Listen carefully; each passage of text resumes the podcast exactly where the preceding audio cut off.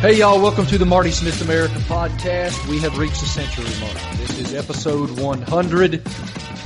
And I don't know anybody that wore number 100, so uh, we're just happy to get there. I'm surprised we didn't get canceled. I am too.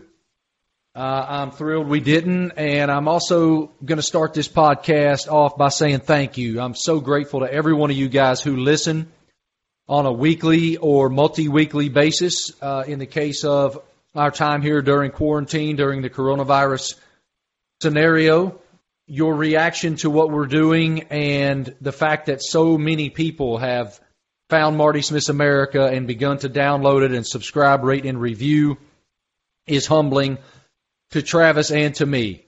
We've done very well, and we're grateful for that, and ESPN is grateful for that, and our sponsors are all grateful for that. So thank you guys so much. This week's show is awesome, and kind of hard for me as somebody who, as 13 year old Marty, watched live as Michael Jordan made the shot in the 1989 Eastern Conference playoffs against the Cleveland Cavaliers over Craig Ehlo and pumped my fist in our den in Pearisburg, Virginia, as hard as Michael pumped his fist on that floor. That line of demarcation, that, that seminal moment in Michael's career and in the Bulls' dynasty evolution. To have the opportunity to interview the person who was on the other side, the crushing side, the emotional the devastating side of that. Craig Ehlo, who was charged with guarding Michael in that moment and who has carried that moment with him for the rest of his life. To have the opportunity to chat with Craig was one of the joys of my life. And I told him that. And I want you guys to understand one thing. The grace and the humility that Craig carries with him about that moment will be striking to you. It certainly was for me. And uh, I can't wait for you guys to hear it. Not only do we get to spend time with Craig Ehlo, who had a tremendous NBA career. I mean, the guy played for 14, 15 seasons. And we get into all that as well. But not only do we get the great opportunity to chat with Craig, I also asked a great friend of mine, Derek Anderson, who also had a long and distinguished NBA career, to join us as well. Derek was one of the five players, along with Ray Allen and Vin Baker and Eddie Jones and Michael Finley, that Michael Jordan chose to be the original cast of five that would wear brand Jordan and represent brand Jordan after its inception. And what that was like and, and how he got chosen and what it's like to sit in a meeting across from Michael Jordan and all of the amazing work that Derek does in the Louisville community even still every single day with his stamina project and foundation. Just an amazing, amazing podcast here, if I do say so myself. And Travis did a great job getting Craig Ehlo to join us and and give us the insight of what it's like to be kind of on the receiving end of that historic moment when Michael Jordan hit the shot. Before we get to Craig and Derek, this is such a unique time of change, and we want you guys to know that ZipRecruiter's focus has not changed. They're still doing what they've always done, and that is helping people find work and helping businesses find the right people for the open roles that they have. If you're looking for a job, ZipRecruiter is working with you to find the right job faster. They're dedicated to helping you get hired from caretaking to delivering food and goods to building medical facilities, supplying protective equipment, and so much more. In fact, ZipRecruiter's app will help send you up to date job openings so you're the first to apply. And if you're actively hiring, ZipRecruiter will find candidates to apply to your most urgent roles, making it faster and easier to reach the people you need right now. By connecting people who need jobs and companies that need those people, ZipRecruiter is working with all of us so we can keep moving forward. Let's work together. ZipRecruiter.com slash work together. Craig, let's just start with a fundamental question that you're one of the guys that can answer it. describe the challenge of guarding Michael Jordan. Oh, um, well, first of all, I know my dad taught me at a very early age that there's nothing better than to consider yourself the best player on the court at all times and to play against the best. So going up against MJ, you know, my first three years in the league, I didn't get to play much. And then when I got to Cleveland, of course, Chicago's in our, our division. So the opportunity to get to see him at, you know, six times during the season and then a couple of times in the playoffs was um, always something that, uh, you know, anybody would ever dream about, you know, being on center stage with the guy that was the best basketball player at that time.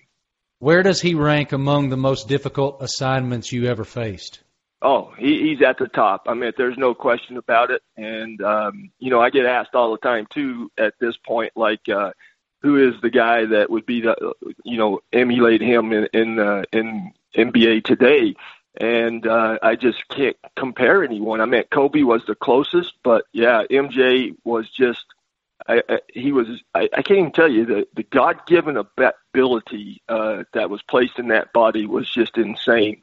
And then um, after what I heard his dad say, you know, tell Michael he can't do it, and he'll go out and do it. Um, really helped a lot to understanding. But he was one of those guys that, like I said, it was innate ability, just instincts, and then he worked and and made himself better. And you know, at first in the league, he was you, you took away the drive because that's what you, you were going to do. And then all of a sudden he starts working on his 15 footer. Now you got to go out and get a hand up on him there, and then he goes around you. So and then he even increased that to uh, a three point shooter. And he was just uh, again, it was God given, and he he worked and made himself better. And now that I kind of know, you know, the, what was instilled in him from his parents, that helps uh, put a lot on it too because he wasn't one of those that just sat back and didn't work on it. So he'll always be at the top of that list. You noted the 15 footer. We'll discuss the 15 footer in just a few minutes, but before we get to that, man, people may not know. All right, so three times in your career, you notched your career high, 31. And the three guys that you went for 31 against happened to be Neek, who, I mean, Dominique's a human highlight film. Right? Yeah. Ron right. Harper, and MJ. You went for 31 against MJ, Craig. What was that night like? Oh, that was crazy. It was uh that was a great game. I mean, I don't know if you really know Coach Wilkens, but he was a calm, collective, real kind of mild mannered demeanor. But that game, I, I think it was early in the season at that point, he got thrown out in the first half with a technical and then Coach Helm, our assistant, took over and uh, I was lucky enough to be on the court and knock down some shots, and it was a great game. Um, I think it was his uh, high point game, 69, and it was an overtime loss to Chicago.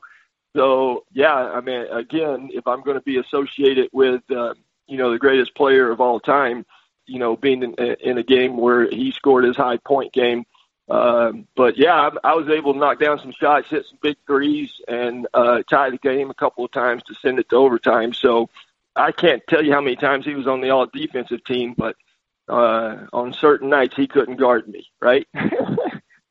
hey, look, man, how many? I'd love to know that stat. I probably should have done a little better homework and looked up how many guys went for 31 when he was checking them. It can't be that many. I mean, it just can't. No. So I'm hanging my hat on that if I'm you, brother. well, I appreciate it. So let's dive into the shot since it's been such a hot topic of conversation with the last dance and of course the the fourth installment being so centered on that moment. Folks forget that you had 24 that night, and I read that you had a bad foot. You were nursing an injury. what what were you injuring, uh, uh, uh, nursing at that time, injury wise? All right. Uh, so um, you know, we're uh, at practice. Coach Wilkens loved to keep the intensity and competitive level up. Uh, so we were, um, and, and at that time in the NBA, we only had 12 guys on the roster. So the starters were going against uh, the bench guys, who I was a, bench guy. My assignment was to, uh, as, when we ran Chicago's plays in, in uh, practice, was uh, to be Michael Jordan. So I tried to make a Michael Jordan move and I rolled my ankle and it swelled up so big and so fast. Uh, and you know, I, I I can't even tell you, but you know, it was going to be game five, and there's no way I'm going to miss that game. So we taped it up pretty uh, tight. My trainer got us got me some high tops, and we laced them up and went out there uh, and played. So yeah, I was trying to make a Michael Jordan move in practice on Ron Harper of all people, and rolled my ankle. what comes with being Michael Jordan in practice? How's that work? Oh, oh well. First of all, you know, having uh, played against him so much, I, I I know I knew a lot of his moves, but again, his you know ability was all just instinctive and innate, and you know I had to really work at, at trying to make his moves. But you know, no better person to play him than the guy that guards him all the time. So um, I was having fun with it because uh, you know I was getting to shoot every almost every time we had the ball. So uh, I was having fun with it, and um, I got to honestly say I don't know if Harp uh, was guarding me really tight when I did that, but uh, I'm sure I'm, I might have got around him when I did that. So. you said a moment ago that you feel like MJ is the GOAT. I agree with you. My childhood hero. No offense. Yeah. Entering that playoff series with the Bulls, how would you describe how you and your teammates viewed Michael as a player? Oh, well, first of all, you know, my center was Brad Daugherty. And mm-hmm. um, Brad was fortunate enough to uh, to play with Michael. Yep, call his teammates. So uh, he was always giving us uh, some insight on who he was and how and how he uh, approached the game. So that that was a good thing. But um, at that point in, in in both the Bulls and the Cavs history, you know, we were building the team, which they did. They started with Ron Harper and Brad Daugherty and Mark Price and Hot Rod Williams. And uh, the Bulls were the other up and coming team just because of Michael and his status, and we were both chasing the Pistons. So when people were talking about who's going to be the team to knock off the Pistons, uh, the only two teams that they were talking about were the Bulls and the Cavs. Well, that year we actually won 57 ball games, finished second to the Pistons in the division, and beat the Bulls all six times that we played them in in the division. Three at their place, three at our place. So we felt like we had the upper hand. And then, you know, the other coaches and even Magic Johnson was saying that we were going to be uh, the team of the 90s because of the nucleus uh, that and the way they built the team. So we had all the confidence in the world. And the year before, we made the playoffs just because we uh, with 42 wins, but we were the sixth seed, and they and Chicago was the three seed. So we lost to that uh, five game series to them, and now it's kind of flipped uh, in the next season. So we were very, very confident that we could, uh, you know, take take the Bulls in, in the first round and start moving on in, in the playoffs. You noted that roster just a moment ago, and you guys were stacked, Craig. I mean, it was Mark Price, you, Larry Nance, Brad Daugherty, Hot Rod. It was just dudes, athletic dudes everywhere. What happens if you guys win that game instead of lose that game? If if that shot doesn't go in, I, I honestly can say in my heart and just believing in the team that they built and, and Coach Wilkens leading us that we could have won at least one championship during that time. I feel sorry for Cleveland because the the drive happened, the fumble happened, and now the shot happened, and so it kind of just went along with you know Cleveland sports teams, but uh, yeah, I mean, it, it didn't like kill our confidence, but it just um, maybe put that little question mark in the back of our minds, like, you know, this guy is a stud, and he he is is the NBA right now. So if we're going to get by uh, him, I mean, we're going to have to do something really spectacular. So if that shot doesn't go in, you know, I'm fist pumping, and maybe Michael's on the floor. Uh, crying about losing because uh, it, it, it was devastating, Marty. I can't tell you. I mean, we like I said, we had a great season, and uh, fans were out and very supportive and so loud that game. Uh, it, it really hurt losing that game. So it, it kind of took the wind out of ourselves, if you want to say that. Walk me through the play from the moment mm-hmm. the timeout was called to the seconds after Michael hit that game winner. Every detail you can remember. So can I just do the six seconds where we scored? Sure. Because it'll help explain a little bit. Sure. So uh, they scored and went up by one, and six seconds left. So we called timeout, Coach Wilkens was again amazing. Uh, the play he drew up. He put Mark Price in the far right corner, Harp on the far right wing, and Brad at the top of the key. And he put Larry on the post.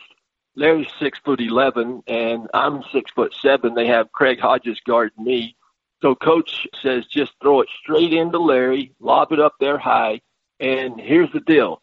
If whoever's guarding you, when he jumps in the air to kind of take your vision away, throw it and then just cut to the basket hard. Well, we occupied the offside defense with Mark Price because I'm sure everybody thought he was going to get the basketball.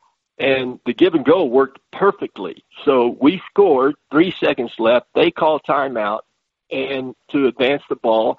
And we didn't really do anything in the timeout because we had a timeout. So the first thing coach said was, we're going to let them go out, set up, and then see what the lineup is and where everybody's at. Then we're going to call a timeout. So that first timeout, we're just kind of catching our breath and, and kind of enjoying the one point lead.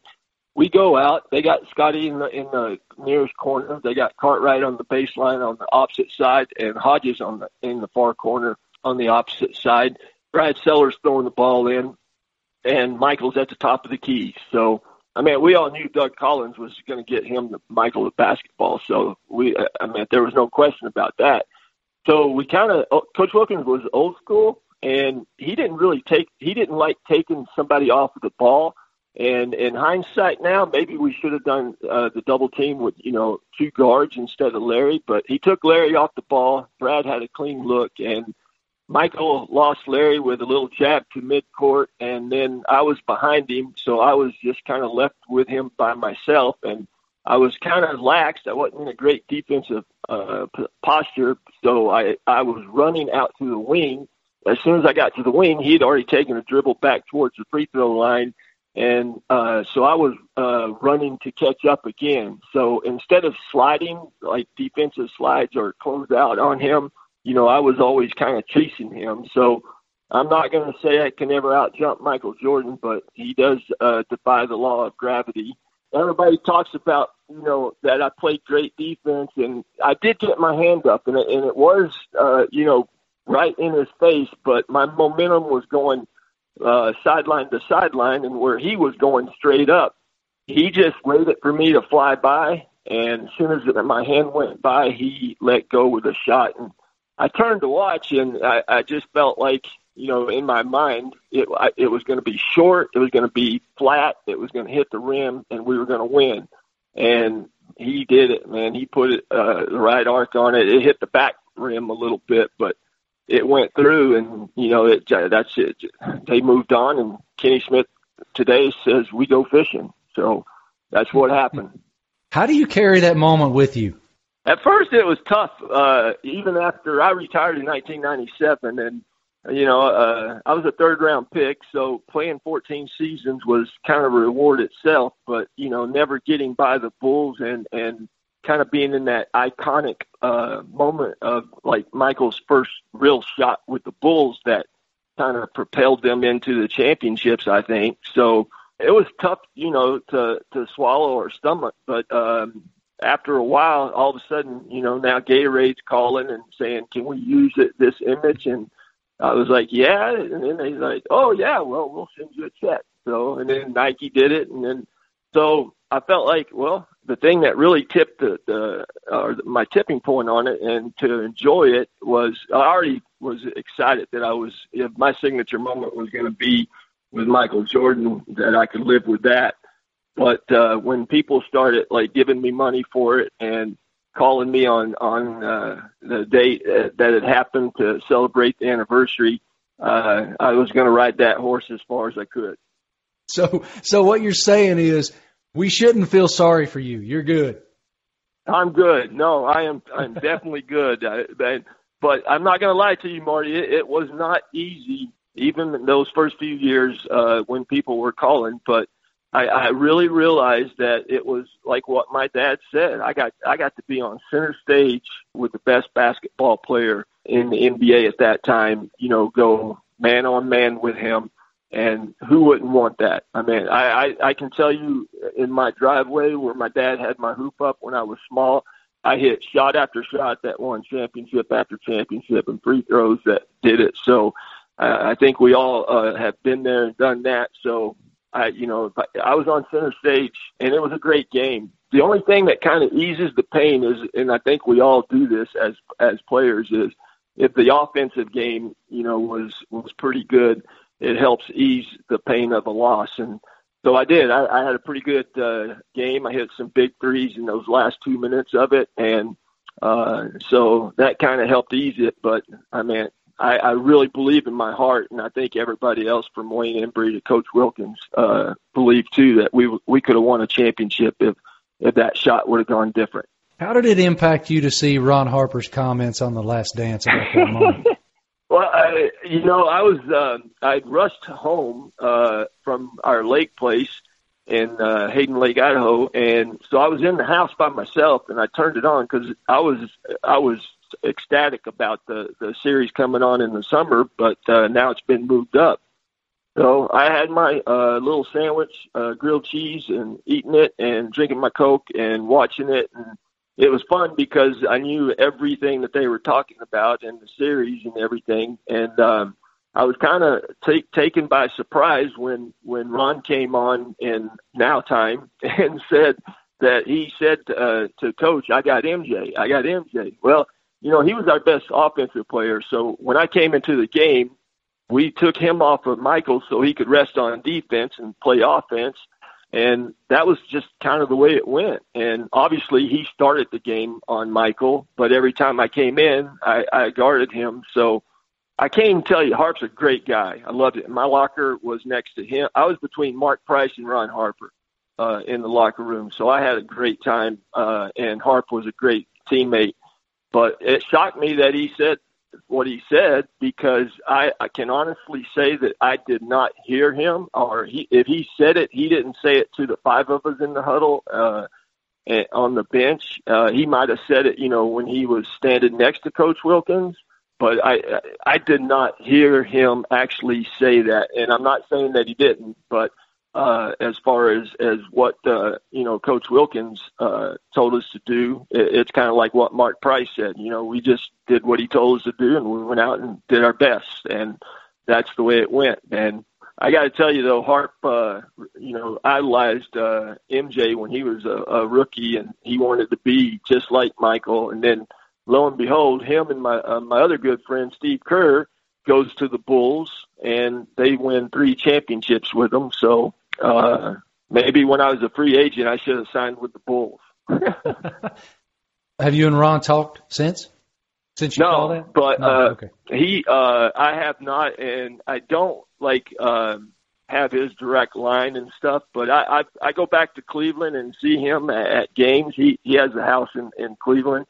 And then here's the best thing about Harp. This guy came from Dayton, Ohio, and never owned a golf club in his life. And then you know they're making us do all these charity things. And so he's he's picking the game up but I don't know what his handicap is but he he's probably a 3 or a 4 handicap. And I think uh once he got to Chicago and hung out with Michael and uh you know started playing golf he became a really good golfer. So there's an event up here that coach Few has uh or used to have coaches versus cancer.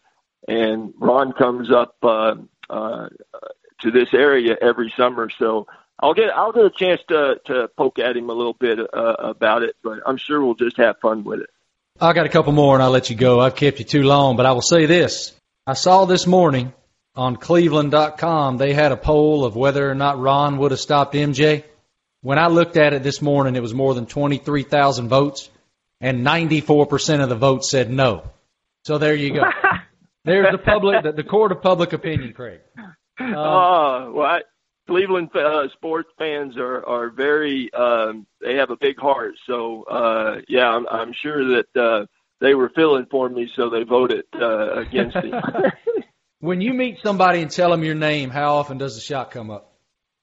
Oh, uh, first thing. Uh, it, there's no, it, there's not even a hesitation. I mean, before we even say hello or shake hands, or not now because of our social distancing, but uh, that that's the first thing that gets brought up is like, uh, oh man, you were in on the shot. You know, what was that like? So I have to uh, explain it uh, a lot, but again, if I'm going to be associated uh, and and with the NBA and any part of history, there's not a better person to be associated with uh, than MJ. We all have a certain perspective on that shot and its lasting impact, its broader scope impact for Michael.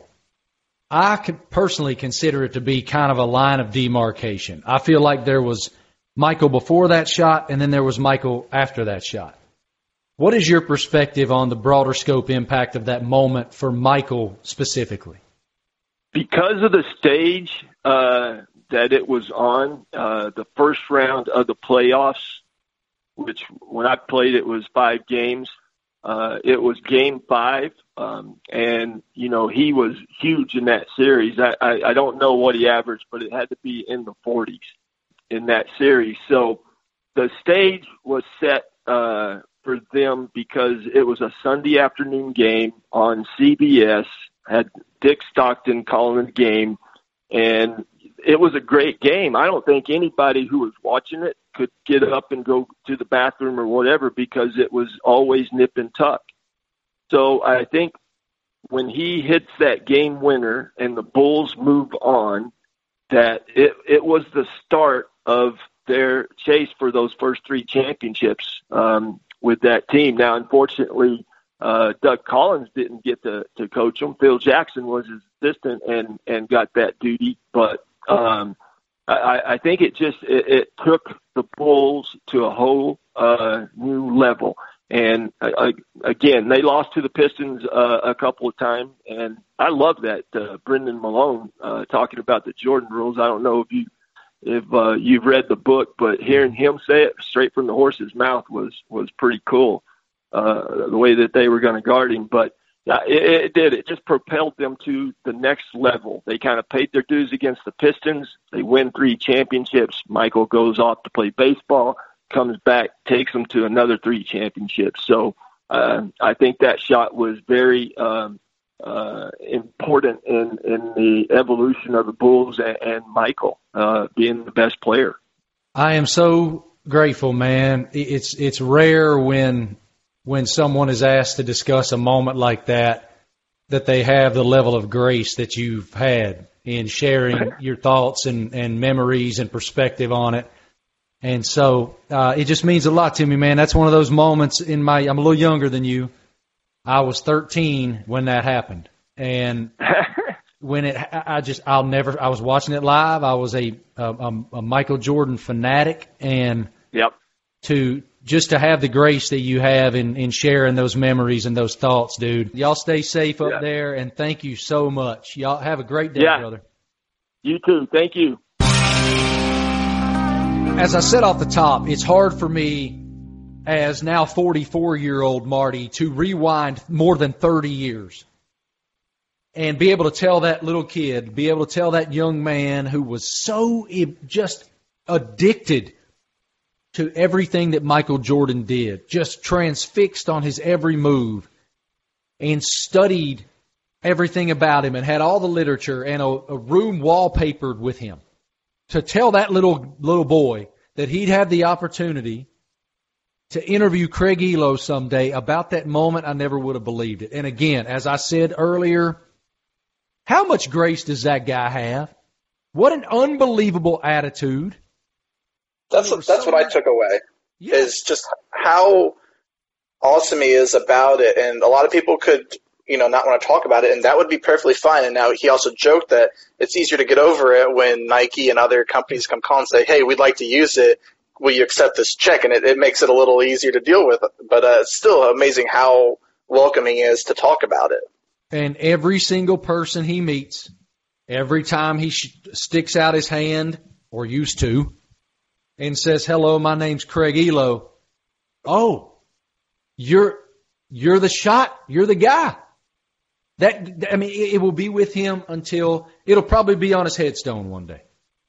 And I just appreciate the grace. And not only that, but, but the meticulous way he's able to break down how that game unfolded. And I loved what he said. I loved the honesty, not only about what happens to that Cleveland Cavaliers unit, which was stacked, if that shot bounces off and they win that game versus lose that game? we would have been NBA champions. That was his statement. I believe we would have been NBA champions. And I agree with him because they were loaded. And not only that, but I also appreciated his candor about what Ron Harper said.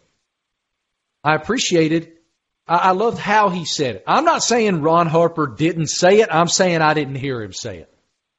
And the clarification that when they were in the game together, Craig Ehlo was always on Michael Jordan so that Ron could get a breather on the defensive end. He wouldn't have to work so hard defending the greatest player of all time that would be unreal. You know, before going a, a game, you knowing that you're going to draw the best player on defense.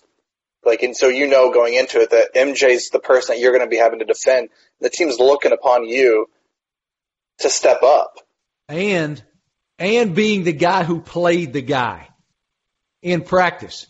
I mean, it was just fascinating to me. And that's not the only thing that's humbling. So is being able to call Derek Anderson a friend. DA and I go back because we have a mutual friend who has helped manage Derek's life for a very long time, Tony Christensen, a brother to me who uh, lives in Louisville and is a great friend to Derek and a great friend to me, whom I met through Jimmie Johnson, the seven time NASCAR champion. And when I went to Louisville to cover Muhammad Ali's memorial service week, I needed credibility going in. I knew that if I was going to do that assignment right, I had to have a story on which to hang my hat. And I called Tony, who is Mr. Louisville, and I said, is there any way that, what, what can I do? What story can be done that can help me have a foundation on which to stand in this historic moment. And he said, I got just a guy. And he connected me with Derek. And you will hear a story that I tell in a little while. I wanted to tell the story, which you may have heard me tell before. Travis certainly has. But I wanted to tell it with Derek on the line. What he does in the community there is unbelievable and inspires me every single day. Every time I talk to that man, I'm ready to take on the world and be a better man. And I'm not alone. He's had that impact on everybody from Shaquille O'Neal to Dwyane Wade to one of the greatest college basketball teams ever assembled in the 1996 Kentucky Wildcats. That's who Derek is. He's an alpha by example. And you're going to hear that in just a moment. But one of the reasons that I wanted to talk to Derek so badly is because there ain't a whole lot of men who've ever lived who had their own Air Jordans, who had Air Jordans that were specifically designed for them. And Derek is one of those people. And y'all know I'm a sneakerhead. You know I'm a Jordan guy. Have been, will be. That'll never change. I got a closet full of them. Do you know what your first Jordan was, Marty? Yes. Yes. My very first Air Jordan was the original Jordan 5, which ironically Nike just reissued. It's the white Jordan 5 that the inspiration for that shoe was actually World War II fighter planes. And it's the first shoe, it, ha- it had the metallic tongue, the reflector tongue. It had the the the the, the kind of um, pointy porcupine design on the outsole. It was white. It had the red Nike Air on the back, the clear air pocket, and it came with the lace holder, that that spring loaded lace holder. It, it's just like I just I and I just bought them. And just so you know, uh, you don't know this yet. I was going to surprise you after the show, but uh, I just bought you a pair. They are going to show up at your house in the next few days. Of course you do. I appreciate that. I was wondering why you're texting uh, for my address again. Because um, a couple weeks ago, we're taping on a Saturday right now. A couple weeks ago on a Saturday, uh, you asked for my address, and Jack Daniels was delivered. And so I was I was wondering what it was going to be, and I uh, greatly appreciate this. Of course. Uh, so that was my very first pair, and it's the pair that it they have the clear bottoms on the the bottom of the shoe has a clear outsole, and that clear outsole back in the day, I don't think this is the case anymore because I have several pairs of fives now that have that clear outsole. Back in the day, they would soil to a bronze color. So I wouldn't wear the shoes outside. I carried them to school and put them on when I got inside. I'll add to your how neurotic you are about your shoes. For folks that may not know, you carry around a cleaning kit. Oh, yeah, like I've absolutely. I've gone in a I've gone in your hotel room before, and you're in the bathroom scrubbing your shoes. Like this is this is who Marty is. I've seen McGee gently tap his shoe at the uh, Indy 500, and Marty could no longer hold a conversation. You could see his mind was thinking about his shoe and not the conversation. Well, that's one of those things, and and I don't say this to be funny. I mean this. That's one of those. That's one of those things that is in. It's it's ingrained in me it is, it is so deep seated within me to appreciate even having the opportunity to have those because my daddy was very generous to me, but he also had an amazing way of demanding of me that I learned how to appreciate things. And my first pair, my second pair, first couple pairs of J's, he wouldn't buy them for me. He wouldn't pay a hundred plus dollars for a pair of sneakers. When I first wanted them, we didn't have that money. That didn't exist in our house. I had, I had food in my belly and a roof over my head and more love than I knew what to do with. And I had, I wanted for nothing. But the concept of having a shoe that cost that much, hell no. So that's still within me. So despite the fact that I now can get them, I've never lost the respect for the opportunity to have them. Well, that's, that's the one why thing you see me be so neurotic. I'm that way with my training shoes, dude, and I come home and clean them. With with Jordans, if the people that respect them and hold them in such high esteem, like you, uh, you're not alone in this idea of keeping them in the box, keeping them clean. It's one how you were raised, but also the respect and the value that sneakerheads have for these shoes. It's not just you know a pair of slip-on Vans that I would wear, you know, to go to the grocery store. These are they mean something. They mean a lot to me, and each pair means a lot to me. And I just, you know, again, coming from a situation where, you know, you kind of you, you grow up in the country and and you just the way that that Michael Jordan inspired me is just impossible to detail. He was one of those people, he probably above everybody else. There's this, there's this fraternity of guys like my country music heroes. Again, you know, like I'll, I'll forever be blown away that I got to talk to Travis Tritt. I got to talk, like, I got to sit, Travis and I sat in a room with Travis Tritt and he, he enjoyed talking about his career with us. Travis Tritt plays country music songs that help me believe enough in myself that the fantastic dreams that I carried every day did not seem stupid. And I use the word stupid as the word. It wasn't stupid to me to be a big dreamer. And Travis Tritt's one of the reasons why. And Michael Jordan is absolutely one of the reasons why. And so those shoes are an extension of those dreams. As crazy as that might sound. And that's uh, aside from the fact that they're the dopest shoes of all time. Aside the fact that, that they are the they are they look amazing with everything. I wear J's with my suits. Well, that's I was just going to say I don't know when it started, but it is now common practice and accepted that to wear J's with just about anything. I mean, on TV with full suits, you'll see people wearing J's, and it's just as acceptable as wearing dress shoes. And I think that's what's so crazy about it is it's not a basketball shoe; it's a shoe. Yeah, it can be worn with anything. It's absolutely elite style, and I, every you know it's it's become a thing now. Like with the the young men that I cover in college, and uh, even when I'm doing one-off assignments in other sports people expect me, what Jays you got on today? And I, I can't lie, there is a very distinct pride in that for me personally. It, it's not like, hey, I'm cool. It's not like I'm, I, I'm posturing in any way because it's not that. I just, um, I feel clean when I got on a pair of J's. It, it gives you, when you have a good pair of shoes on, it, it does give you that little bit of extra like confidence and just how you carry yourself because it, it's something about them. Yeah, man, no question. So we have your your first pair of shoe. I want you to give me your Mount Rushmore of Jordans. This was uh, this was an assignment that Travis gave me, and it was very very difficult for me to pare down my favorite Jays. But I've I've managed to do it. I think uh, as best I can. And he Travis wanted my my Mount Rushmore.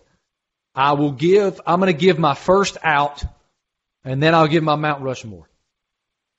My first out in the Marty Smith's America Mount Rushmore of Air Jordans is the Space Jam 11s.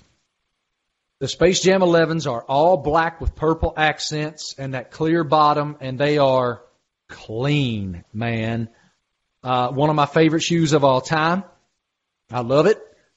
Uh, I don't wear mine very often because I love them so much, but that's my first out. So that brings me to the top four.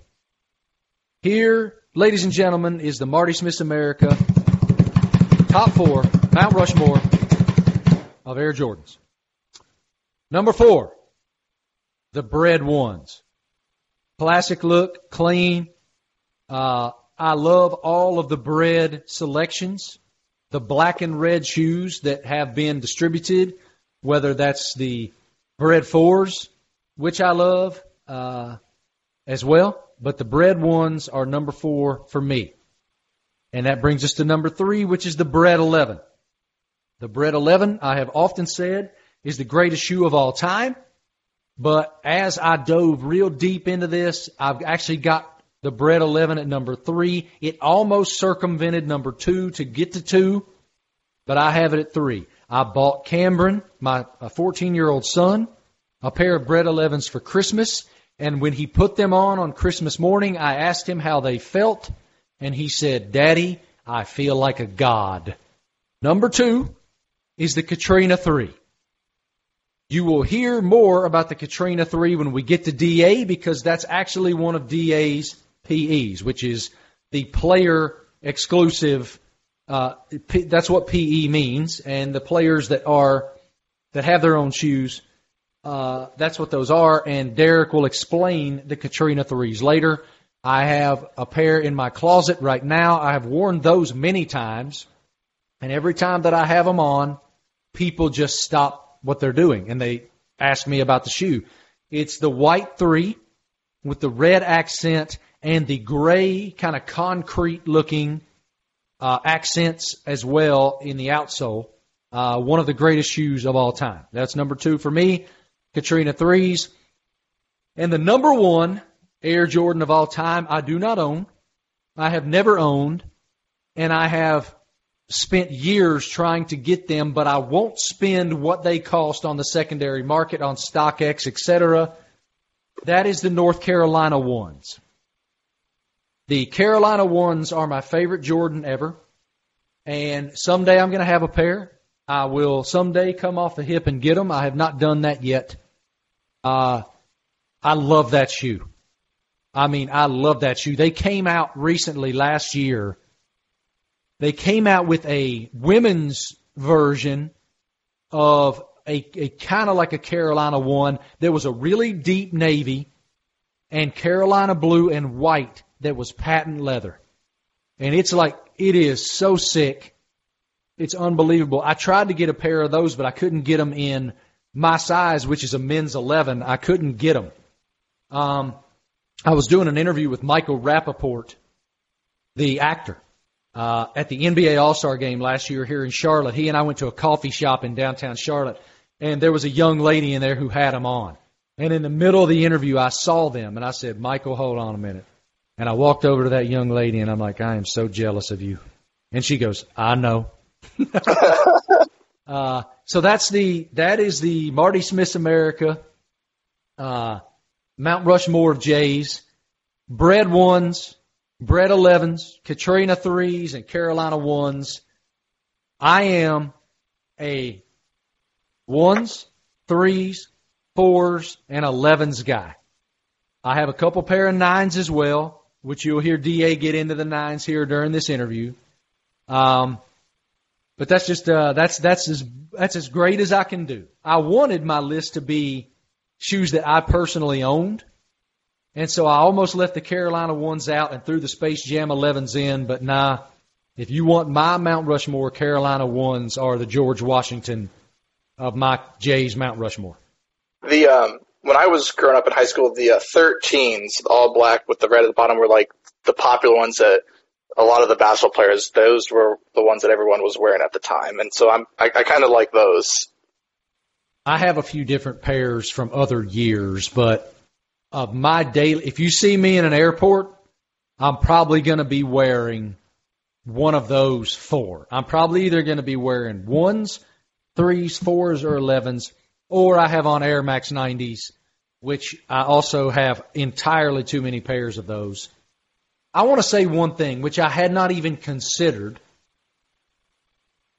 I had not even considered bringing up. I wonder if I should wait until after Derek to to have this to, to discuss this. I'm going to do that after we hear from Derek. I'm going to discuss one more thing about my appreciation for Air Jordans that deals with a friend of mine who passed away late last year and our mutual appreciation for a certain shoe in the Jordan regime. Before I get to that, I, I want to, uh, I just want to thank Derek again. Y'all are going to love this interview. Uh, it's very insightful about Michael Jordan, the businessman, what it's like to be chosen by the by the greatest player of all time, and Derek's amazing work in the community in Louisville, Kentucky. Here is 1996 NCAA champion and 2006 NBA champion, Derek Anderson. All right, we're going to get started with. I want you to walk me through how you were chosen to be a Brand Jordan athlete. It's crazy um, because I went to Nike thinking I was meeting with Nike. And the ironic part about it, um, when I got there, I walked into the office. They told me sit down. You know, they'll be out with you in a minute. I get up, my my uncle George and I, and I see Phil Knight walks out, and I'm like, man, where have I known this guy from? And he comes. He said, hey, I'm Phil Knight. Like to meet you. Pleasure to meet you. You know, I hope everything uh, works with you, and I uh, look forward to speaking with you again, hopefully soon.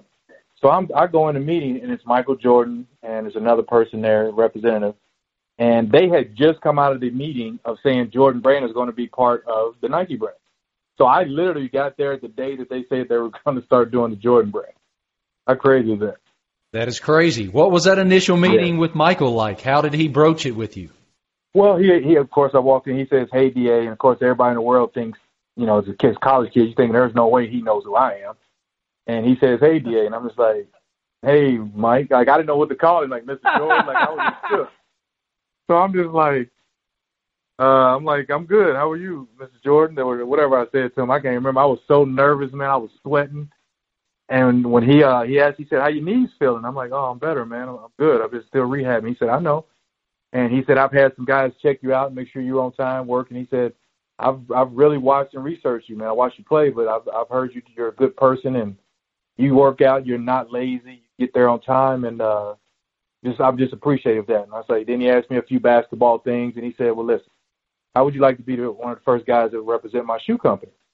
And I'm looking like, and I, I made a joke and I said, it, it was the name of the company. I said I would be honored, this and that. But then I made a joke. I said, what's the, what's the name of the company? And he said, you know, Jumpman. And I said, you do know I tore both ACLs, right? and he was like, I know, I know, I'm cool with that. I know, I've seen you work out and I've seen you rehab, and and I, and I think you'd be a good fit for my brand, and I think you represent me well. And it was literally one of those moments where you just like, like all the injuries I've ever had at the worst times, senior averaging 20 points, it all like went out the window because he gave me another opportunity. So that moment was like surreal. I literally walked on campus when he had made that decision. So to me, it was like, like being one of the first guys he even had or thought about was uh was significant, and um, it built a great relationship with us uh, because I was one of those guys that he he knew how I was as a person first. You might have tore both ACLs, but there were very few guys that had bounce like you had. We'll get into that after a while. of course, first, you know, you, you kind of note what that moment was like, that moment of him believing in you and championing you was. How would you describe or define Michael's influence on your career and life, for that matter?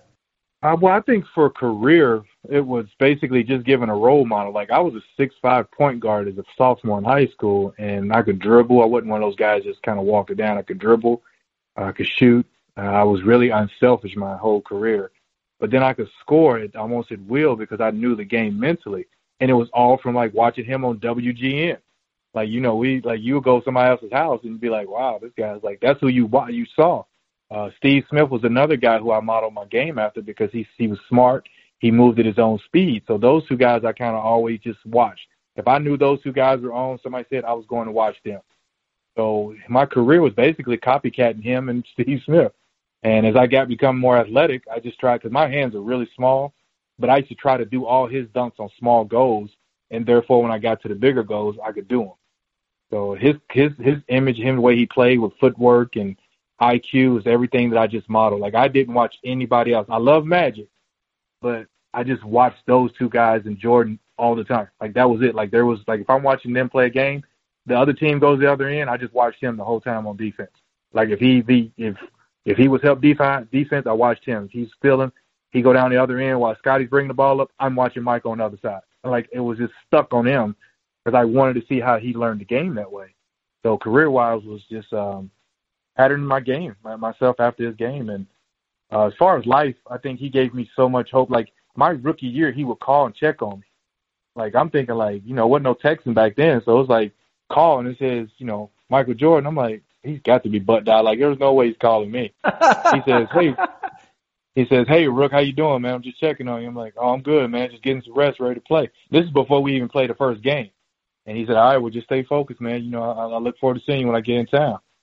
Come in town, hit you up check out All Star Weekend. I'm going. He said, "Hey, Rook, you good? Y'all, y'all going out? Y'all, where y'all going?" Like he's having a conversation with me, like like me and him hung out together, like we grew up or something. And I was like, "Yo, this dude is like incredible." And that's when the next time we had a conversation after the lockout, I knew what I needed to do. I called him and asked him, "Could I open up uh, the Jordan shoe store?" And he said, "Yeah, just do the paperwork and you have my blessing." And I opened up the first Jordan shoe store. Like so, for me, it was like his relationship. He and I it's been connected off of personalities more than it has sports. Why was that important for you to open that store? Where is it, and how did you how did you come to have that idea or that concept? Well, I knew growing up. A lot of people know I grew up. I was wearing the wrong size shoes. I didn't have shoes. I was wearing other people's shoes. It was a funny story. My freshman year, I had like school shoes, and I didn't have like basketball shoes. So I was asking some guys in in in the gym hey man, what size shoe you wear? What size you? These are guys who didn't hoop, like people in the stands. And I was asking guys, and they were like, why? And I finally I found a guy. He had some purple and black Air Maxes. he wore my shoe size, and I said, hey man, let me switch shoes with you just for this, just for the game. It took me like 15 minutes. I'm up there scrambling too, because I really, I didn't, I didn't realize I was like gonna get in the game, really. But and I was like, okay, I was a freshman, in his first game, and and he said, hey man, we got guys he's sick, so you gonna play? You gonna you gonna get in? And I'm like, oh my god. so I had to go get it, wear some guys' shoes from the stands, and because I knew I didn't have shoes growing up, I didn't want another kid to be in that situation. So I was like, how can I get shoes? And I got a free Jordan contract, so I get all amount of shoes, whatever. I wanted to open up shoe store and then like literally pay for kids' shoes from my neighborhood. I opened up in the west end of Louisville, Kentucky, which is, you know, considerably low poverty um, from the standpoint, but we don't need a lot of money to make us happy. But I wanted to give that opportunity. I put it in smack dead in the middle of the hood like just making sure everybody could get to it. Uh, we had midnight madness sales, free picnics. The kids come out get free clothes, free everything, and and it was all because he gave me an opportunity to open that shoe store. It's amazing what you've done uh, philanthropically and giving back to your community. I've actually had the blessing of seeing it myself during the week of Muhammad Ali's memorial service in Louisville. I spent some time with Derek, and he took me around his neighborhood and it's amazing, guys, to watch people flock to Derek. He is a light in that community. And one thing that blew my mind was I don't know how many times a year you do it. I think it might be once, it might be more. Y'all, he brings 18 wheelers into the hood, and mm-hmm. they're full of Jordans. These yeah. these these trucks are full U-Haul of J's. Now. And, and yeah, yeah, I mean, what is the response from the community when that happens? Well, I think people have grown used to me doing that, and they're so like appreciative. It's like they come up and people give you hugs, they crying, but now they they consider me like family. They'll they'll get some shoes, and parents is like women or parents will be like, "Hey, you need something to eat?" They'll bring me food. They bring my favorite desserts. Like they'll just be giving me stuff, and it's like it's really cool. But it's like we're a big family now. They consider me like a family member, and it's like it's cool, man. Like you don't you don't ask for anything except just helping. Like that doesn't cost a dime to be kind. And if I have something that could give you to motivate you and to help your son get out of a situation or you to get out of whatever it may be. It's it's it's the love factor that heals. People think money and success. No, if you got love from people, you feel like you can get up the next day and smile. That motivates you to do something better. So, if people come up to me, it's like like I'll walk in the neighborhood now, and you see it. People come up to me, take pictures, but they're like they're not like dying to see me because it's not like like you don't see me but once every yeah, ten you're years. Very visible, right? Yes. So they're like, man, they they'll have a conversation and they'll be like, man, I can't believe I'm talking. You know, the famous quote my wife found out is, that's the DA, like the the only DDA. Like they be asking that question. It's like, don't look at me as DA. Look at me as Derek. I'm from Louisville. I'm from here. I grew up here. Like this is it. So I, I've built a relationship with people personally, and it's not my status. It's who I am as a person. One of the most awesome aspects of DA's alliance with Jordan is his series of PEs, which for those of you who aren't sneakerheads, that means player exclusive Jordans. I had I, I gave him a heads up because I needed him to be ready. What are oh, your yeah. five favorite PEs during your time with the brand? In order uh, or years, like in order, my first, or you want to wait to the last to tell you my best? I want you to go five to one. Gotcha. All right. The fifth one are my uh, loyal ones, and they're the 13s. They're red and white. Mm-hmm. Those are like one of my best shoes. They're comfortable. They're great fit. Um, they're just perfect. Uh, my fourth shoe is the uh, Jordan nines. I cut them, made them mid cut. They were like my playoff shoe. They were like great. The Jordan nines. They were black and white. They had uh, DA one on the back of them. Uh, they were super smooth. Uh, my third ones are the Air Jordan threes. I retroed them. Uh, you remember uh, Katrina? I did that. Katrina's. Katrina I have them in the closet over here. Yep. Yeah, I did that in Katrina. Did a release fund to SOS, uh, and it was uh, Save Our uh, Survivors, and that was because of Houston. I was in Houston, and a lot of people got displaced from New Orleans to Houston. So I had free food, I had places to stay. I was paying for hotel rooms for like two weeks. Like it was just a lot, but people just needed an opportunity. So I had the Hurricane Katrina's come out then and uh, wasn't giving a lot of shoes out then because people were worried about food. But uh, we did that at that time. And my number two's my number two favorite shoe is the Championship uh, 305, the Loyalty um, yep. red and white fours. They got Loyal one on them. They got 305. They got the city of Miami engraved uh, or graffiti on the side of them. They're super sweet. This is after we we uh, won a championship at uh, Miami Heat in 06. But man, they gave me these, and Fat Joe's got a pair of them. He loves them. He won't never bring them out. uh, I got a pair of those and a black pair as well. But the, those are it. And uh, my top shoe of all time is my low cut patent leather uh, 11s. Um, those the Concord were, lows. The Concord lows. They have to be. They're my favorite too, man. Yes, they are I'm my so favorite. I cut those favorites. low. Yeah, yeah. yes, sir. I mean, those are the sickest. Look, man. Uh, yeah. I'm one of those people. You know this about me. I'm one of those people that has the addiction, and the Concord 11 lows are the sickest of the sick. They are yeah. the goat of the goat's shoes. Period. And that's that was my what? first shoe I got the cut. The rest of them were kind of like, eh. But that's the first shoe he let me like make a low cut into. Yeah, I noticed that. All of your PEs were low tops. Why? Uh, I played in my Air Max and I had a great game. it all goes back to the start. Those, it it always goes back to the start, man. I played my butt off in those things. They were They were Air Maxes, low cuts, and I was just out there hooping. I'm like, man, I can do this in low cuts. I don't need no high tops. And after that, I was low cut up. I could put on a pair of three quarters, be okay, but high tops, no. I'm not doing high tops ever. What influence did you have on the colorways or designs of your PEs? Uh, in the beginning, it was basically just your team color. So I had some sky blue Cleveland when we were sky blue my rookie year. Um, when I go with other places, I was I was designing colors to fit. But when I was with the uh, who was I with um, Portland, I got to mix and match a lot more. I was in Oregon, of course. I got to mix match, kind of see stuff. I got to mix and match a little bit different. I started putting stuff together, like some uh, different low cuts from different styles, the B loyals and all that stuff. So it was pretty unique it wasn't as fluorescent as they were because you know we were trying to match clothes to shoes, and you can't have six colors trying to match clothes back then. We weren't that sophisticated. but uh, it was a lot of a lot of input. They gave us a little input uh, just on what you you thought. What like we were gonna like, hey, I want a pair of purple ones. They're gonna say, okay, here it is. No, you got some input on how you saw it, how you thought. Like Tinker, we would sit in the office with Tinker and Jordan sometimes, and then some people be at the table of course, when he retired, we had more time, but we we uh we we had to say a little bit. They still had what they were going to do, but I think just that little input made us feel like we had something to say to it. When you're in a meeting like that with Tinker Hatfield and and Michael Jordan, what what do you see from Michael as a businessman? Uh, I think he asked questions about like what like what uh, graphic of people would like these, like what's the style, what's trending. Like people would come and say that thing, and Tinker's big thing was he was always strategic in how he listened to people. Like he knew I was loyal, one on my shoes, so he did a shoe called Be Loyal. Like he was really receptive and open and could really study how people saw things. Like Ray Allen shoes, like he knew his he was a shooter, so he knew to throw some shooting stars in his shoes. Like Tinker was really, really observant to what we were saying. And I think Jordan was more, you know, making sure he hit the mainstream market right.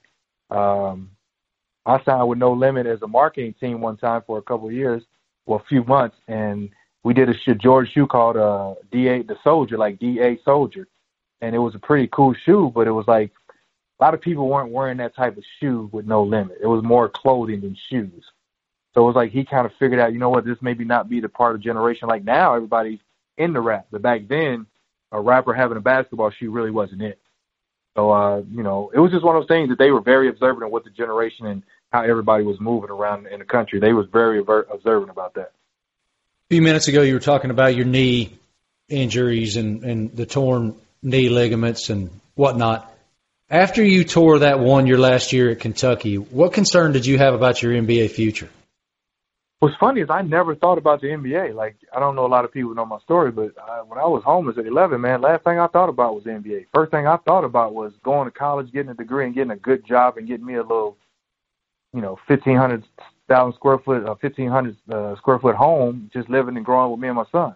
Like I never dreamed of the NBA. Like when I even was watching Jordan, it was to see I can be the best player. I never thought that I could get to the NBA when I was in high school. I was too worried about getting my next meal. So I was like, you know what? I'm watching Jordan. So when I go back, I can beat somebody who's better than me in high school. And then my job was, hey, if I can get a scholarship somewhere, you know, I'm thinking somewhere local. I'm thinking like I can get a, full, you know, college scholarship this.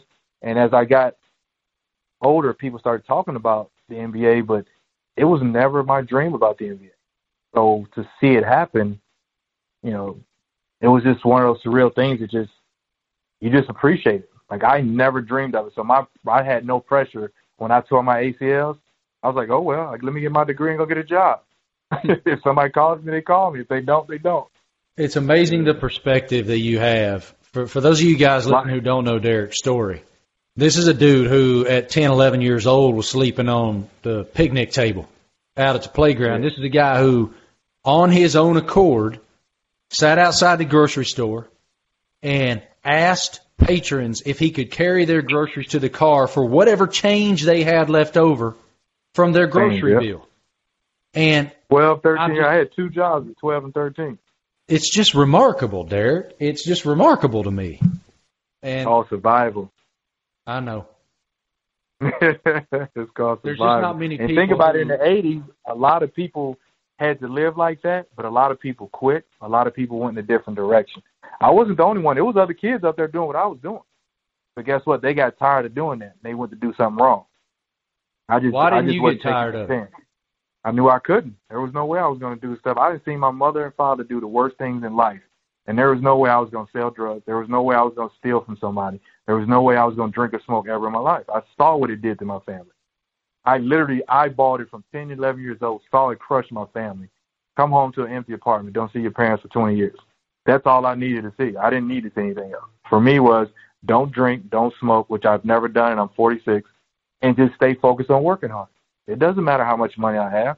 It matters about what, making sure that I do the right things every day for me and my family. And if I can help someone else out, that's what I'll do. That's a beautiful life. It's peaceful, it's calm, and you're doing something that God has blessed you with, which is to help other people. Very simple, Amazing. but a lot of people don't see it that way. Now, it, it, it's simple, but it takes a very unique self confidence and self awareness that mm-hmm. I admire very much, and you just don't see very often, especially in today's world with social media and everybody being so focused on selfies and bullshit like that. Yeah, yeah. And so yeah, it's a different generation. It's it's a very different di- different generation right now.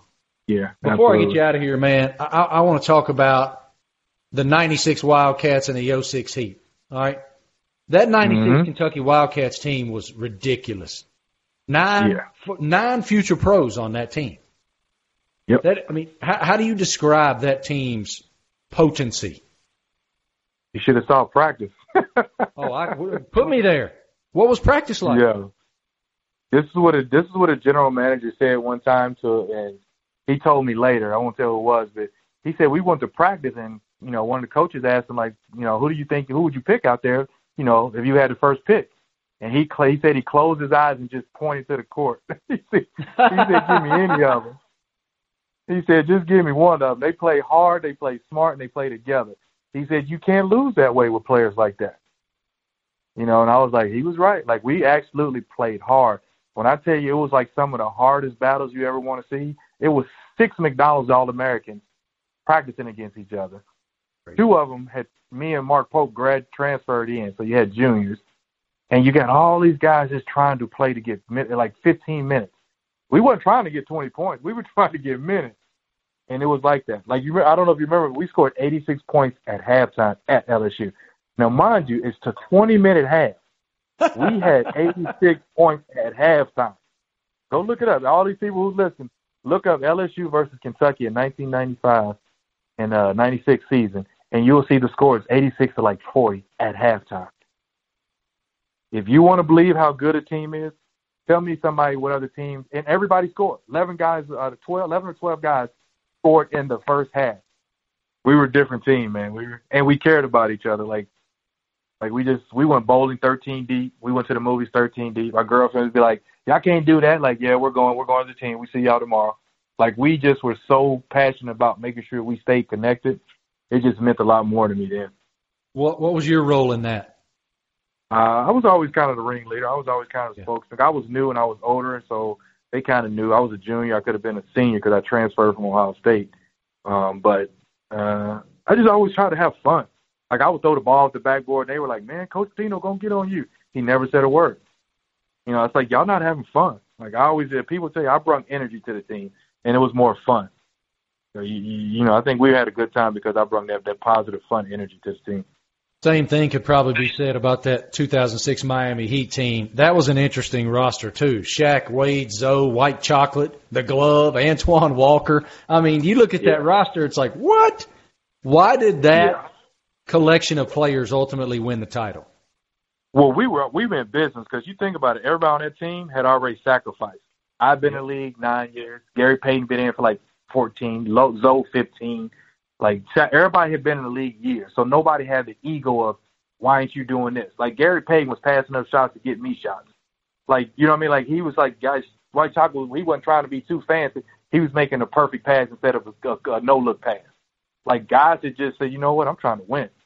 Like we we we were all veteran guys, most of us, and Dwyane was a young guy with all the energy. Like he wasn't shooting as much as we wanted him to shoot until we said, you know what, we need you to carry us.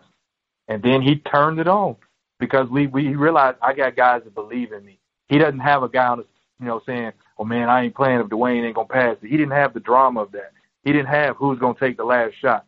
Everybody in the gym knew If he had the ball, he shoot, and if he didn't, I was ready to catch the ball. And you know that was a, that was a unique situation. He got into it where guys accepted their roles, and and it was unique, man, because again, we all wanted to win. Nobody cared about a contract. Nobody cared about minutes or shooting. We wanted to win, and we all did what we could do to win. That's what made us unique. We took care of business from the standpoint of mentally and unselfishly taking care of business. What's it like being in a locker room with Shaquille O'Neal? Pure comedy. I mean, comedy. I've, like for him to not smile on the court, he does everything silly in the locker room. Like he's he's never serious in the locker room until we're about to like read the scouting report. Like never. Like if you're in a meeting, he's he's sniffing his feet, taking socks off, putting it on UD, putting it on somebody's shoulder. He's like, come on, man, really? Like, dude, like like the news people come in, he'll streak across the floor. Like, dude, dude is like pure comedy. Like that dude, he made the room, he made locker room fun. Like, if your best player can have this much fun, what are you doing? You know, so he he made it fun, man. Dude is hilarious. Dude is pure comedy. But then when he gets on the court, I ain't seen. I I don't think I've ever seen him smile when he's on the court. All business. I don't think I've ever between the lines, baby. Oh yeah, he's a different animal in between them lines. Get him in that locker room though. He's a different fool. I'll get you out of here on this. Despite all the amazing success that you've had in your career, I would say that you believe your most important work has come after retirement with everything you're doing uh, uh doing with stamina and AOK. Explain the stamina movement to my listeners.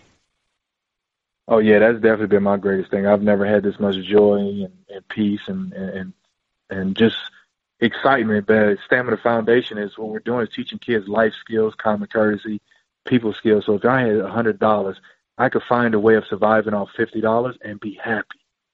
I could be okay with being happy. Our generation are so stuck on trying to get on social media that they don't ha- they don't know the real meaning of happiness.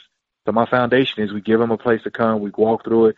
We have each other open doors for each other, take food for each. I mean, feed uh, feed each other, uh, get something for someone, help someone else out with something, teach them how to even coach basketball. We're teaching them to lead, not to follow social media, not to be a follower, but you listen, you learn, and you lead. So our foundation, man, is based on real life stuff. Not none of that. Not nothing wrong with school. You need education, but as soon as that education is over, what do you need? Common sense common courtesy for good people. And that's all we focus on. My foundation does that every day. If we can, if not, I've sent 28 kids to college. Kids who are getting out of college, I've placed 39 of them now with jobs who come out of college by teaching them job training. You can't walk into a job without a good attitude. They're going to look at you. Do I like you? What separates you with another person with the same education? It's your attitude. It's your your people skills. Do I like this person to hire? So I've helped kids grow up, young young adults as well, and that's what I love to do. So anytime I reach with someone, that's my focus in is to make them better people. Once we get better people, the world will be better. It's a beautiful testimony, man. And I'll tell you before before you hop off, I want to tell this story with you on. Guys, went going back to that week of Muhammad Ali's memorial service in Louisville. Uh, Da and I spent a day together, and we went to Muhammad Ali's childhood home, the Pink House. Mm. Mm-hmm. And yep. we're standing out there and having a chat, and there's probably what da two three hundred people out there paying off. At least, yeah, yeah at least two three hundred people, and they're laying flowers down at the at the door of the home, signs, balloons, uh, just taking their time to to respect this man who had such an amazing global impact in so many different ways. And this gentleman walks over to us and says hello, older gentleman and asks Derek to take a picture. And so I take the gentleman's phone and I take the picture of Derek and the gentleman. He was probably in his 70s. And after I take the picture, Derek goes over to a, a gaggle of people who were also hoping to get Derek's photo. And I'm just kind of standing there watching this gentleman fumble around with his phone a little bit. And I walked over and I said, Sir, do you need any help? And he goes, Help me find that picture. So I pull the picture up on the gentleman's phone and he just kind of stands there and stares at it. And I said, Sir, what is that picture? And he said, Young man, before Muhammad could no longer speak, he was always our voice. And even when he could no longer speak, he was still our voice. And the gentleman turns and points at Derek in that gaggle of all those people, and he said, "Now that's our voice." Yeah, it still gives me so, the chills. Like even to this day, when I tell that story, it still gives me the chills. It was a an amazing moment of clarity for me about the impact that you do in your community, brother. I admire you so much. Yeah, that's a, that's that's that was one of the most powerful things I've ever heard. Uh, it was good to hear, man. It was good to know that God's blessed me with a position, and I'm actually using the position that I have to do to do the right things. Nobody's perfect, but doing the right things by God and by our community means you're doing the best you can and do all you can while you can. So I, it was one of the powerful things, and I can't thank you enough, man, for even doing that stuff. It matters, and my kids will have a legacy that their dad did the right things, and hopefully they'll they'll continue to do the right things in the future. You're a legend, brother. Thank you for your time. Y'all stay safe. Yes, sir. You too, brother. Much love. Wow. As I stated earlier, my admiration for Derek as a person cannot be overstated. I am so grateful for his friendship and his mentorship and the perspective that he's given me as a man. And I want you to know that moment I just described, again, I wanted him to be on, still on our interview when I told that story. That's one of the moments that is seared within me from this amazing journey I've been on with ESPN. To see that gentleman stare at that photograph with tears in his eyes and turn and point at Derek and say, That's our voice. I waited, I held on to that story for a couple of days. We did that story with Derek early in the week of Ali's memorial service week in Louisville. And the day of the service, the morning of the service, I was on SportsCenter outside of the Ali Center there in Louisville, Kentucky. And I told that story at that moment. And I could barely get through it without crying myself. And as I said there with DA on the line, every, every time I tell it now, I get chills. I've heard you tell that story probably half a dozen times now, and when you were taping the interview, I I still get chills hearing that. But the, my biggest takeaway was I didn't know a whole lot about Da, but hearing him talk about being homeless at 11 and like his his dream wasn't to be Michael Jordan or playing the NBA. It was just to make something of himself. Like I can't imagine at that age going through that. I mean, I can't imagine doing that right now at 32, let alone at 11. That's why I won't. That's why as a father, that's one of those reasons as a father when when my kids get a little pissy, I won't tolerate that. My kids want for nothing. They have everything. Above all, they have love.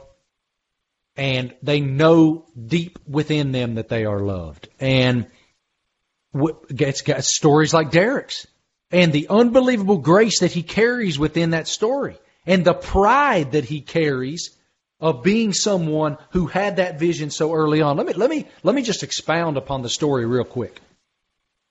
Derek, as I stated there uh, earlier in, in the interview with him, Derek would sit outside of the grocery store and wait on customers to come out of the grocery store, ask them, Hi, I don't want anything from you.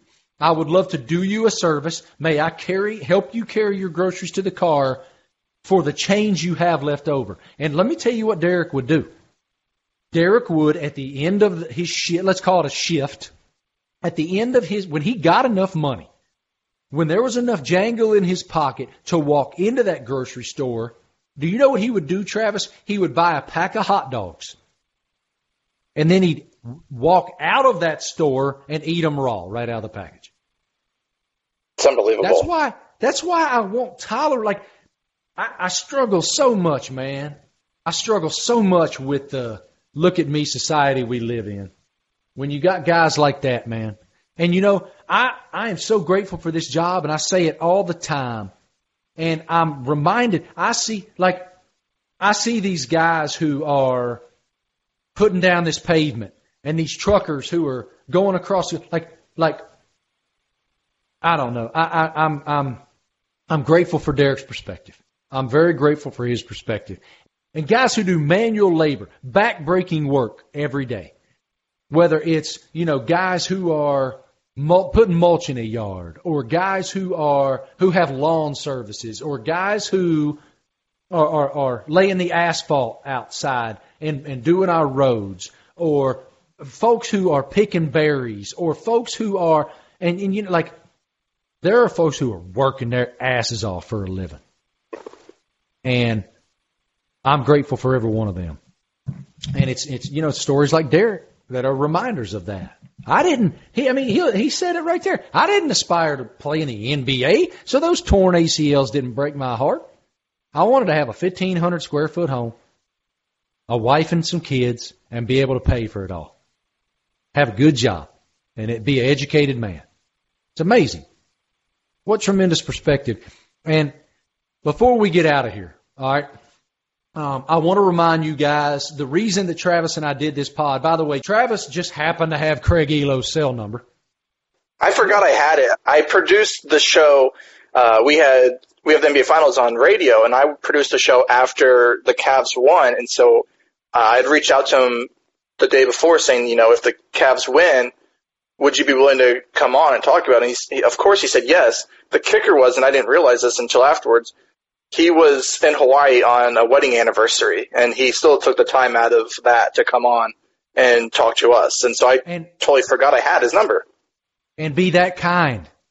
And and like his spirit, man, what great spirit. And the same for Derek. So we're grateful to both of those guys for coming on. And I, the reason we did this podcast this way is because of Michael. It's because of the last dance. We're in this moment right now where our 10 part documentary the behind the scenes look at the 90s Chicago Bulls dynasty is the, all the rage. It's what everybody's talking about, and we're hanging on every word. All of us are. Everybody who loves sport can't get enough of this. And it continues this Sunday at 9 p.m. Eastern on ESPN. It'll be episodes 5 and 6, which I hear are the best yet by the people who have seen it. And afterwards, make sure you listen to the wrap up podcast hosted by Jalen and Jacoby immediately following the broadcast of The Last Dance. That's presented by State Farm. When you want the real deal, like a good neighbor, State Farm is there. Coverage is also brought to you by AT&T. It's available wherever you enjoy your podcasts along with Marty Smith's America. I'm doing this series of features now called Sidelines to Frontlines. You guys may have seen the first installment on former Auburn punter Cody Bliss unbelievable perspective it's given me on what the coronavirus pandemic really is. And I hope you guys get to see those. Uh, I have four more currently in production, so they will be rolled out here over the coming weeks. And I'm so grateful to the people who are on the front lines, man. Man, it is hearing the stories of what they're managing every day has jerked a has just jerked a knot in me. It has reminded me that staying home is the right thing and living this quarantine is the way that we have to operate right now.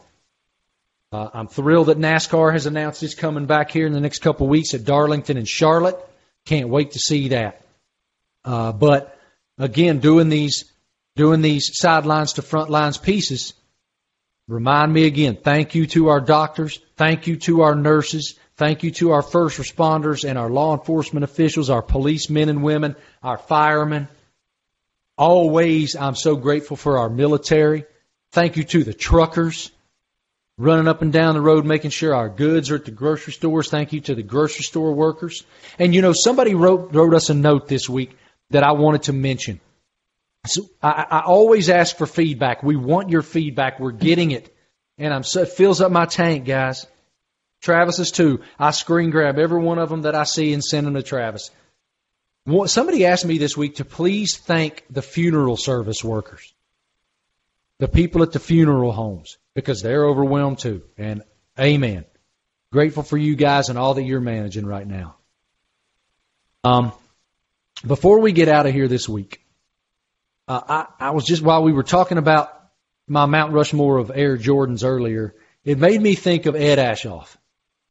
It made me think of our brother, uh, someone that I deeply admired and was a light in the world and had a smile that lit up the world, uh, whom we lost on Christmas Eve. Uh, Ed got very sick and and we lost him. And one of the most beautiful part of our friendship was our mutual appreciation for Air Jordans. And I happened to get a pair of Raptor 4s. Forget when it was, uh, year, year and a half ago, something like that. And I wore them to interview Felipe Franks, the former Florida quarterback who has now since transferred to Arkansas. And I took a picture with Felipe and put it on Instagram last summer. And Ed sent me a note. He's like, Oh my gosh, you got the Raptor 4s. Ed was a massive, massive Toronto Raptors fan. He's like, I've been trying to get those things, man. And I wanted so desperately to get Ed a pair of fours, uh, Raptor 4s. And that made me think of him uh, just doing that Mount Rushmore. And every time I wear those Raptor 4s since, I laugh with Ed. I think of him and I high five him and I think of his spirit and what a beautiful person, beautiful soul he was. And I forget, it was probably just a couple months before Ed got sick. He sent me a pair of the orange and black ones that had the blue laces. And he had them on his feet. We used to send each other pictures of our J's anytime we'd wear them. And he goes, "How clean is this?" And I still have I still have his number in my phone, and that's still the picture that is associated with his phone number on my phone, and it will be until forever. I will always have that. And he he was one of the freshest dressed oh people in, in in this in this business. Not even like at ESPN, just period. Like his outfits, his jackets, his shoes, just to the nines, as they would say. He was undefeated in the in the dressing department. Suits, world class. Ties, world class. Lapels, world class. Just everything. And I mean, just the light in the world. And gracious, he is missed. We miss you, brother.